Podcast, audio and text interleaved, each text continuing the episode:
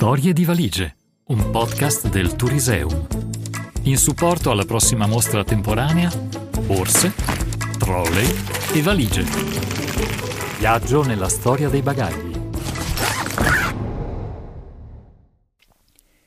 Il racconto della puntata di oggi è stato scritto da Ilia Adriana Gianella, ex impiegata presso l'amministrazione dell'ospedale di Bolzano, nonché grande appassionata di lettura e di pittura.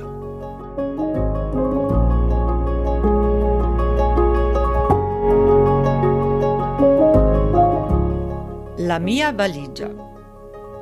Ricordi di una bimba felice. Bambini, ma dove abbiamo messo la valigia l'anno scorso? Forza, cerchiamola tutti insieme.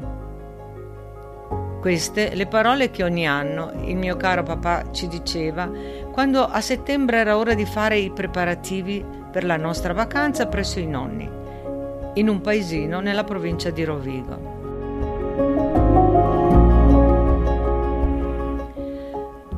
La gioia di preparare le nostre piccole cose e il desiderio del viaggio ci rendeva euforici.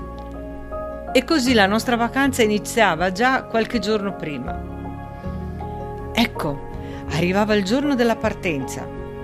Vestitini puliti, lavati e pettinati e pronti per la nostra grande avventura. Perché era proprio così che la sentivamo e il nostro cuore cantava.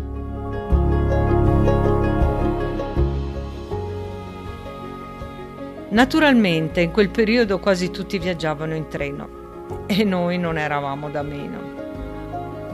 Pertanto autobus fino alla stazione, treno fino a Verona, poi cambio e altro treno fino a Rovigo e per finire autobus per arrivare nel piccolo paese dei nonni.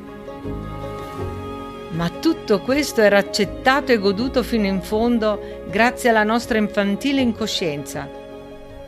Forse un po' meno dai nostri genitori. Cosa ne dite? La cosa più bella però era poter mangiare sul piccolo tavolino del treno i panini col salame che mamma aveva preparato prima di partire e l'aranciata per noi erano una delizia ed era come andare a fare un picnic. Allora non erano molto frequenti.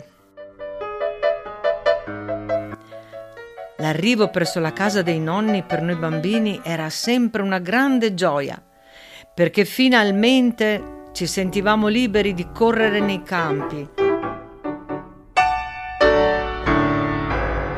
di mangiare l'uva già matura direttamente dalla vigna di tuffarci nel letto di foglie di mais che nonno raccoglieva in un angolo del campo.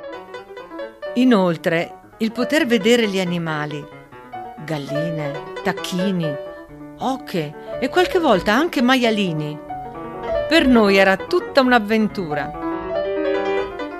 Seguire la nonna che andava ogni giorno nel pollaio a raccogliere le uova e giocare con i cuginetti visti l'anno prima era sempre bellissimo.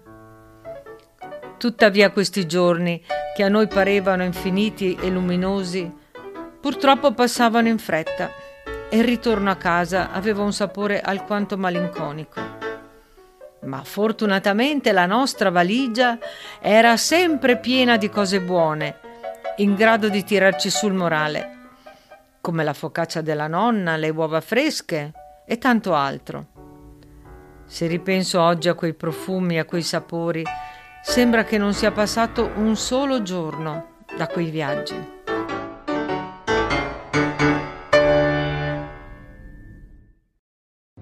Storie di valigie, un podcast del Turiseum. Ogni settimana vi aspetta una nuova storia. www.turiseum.it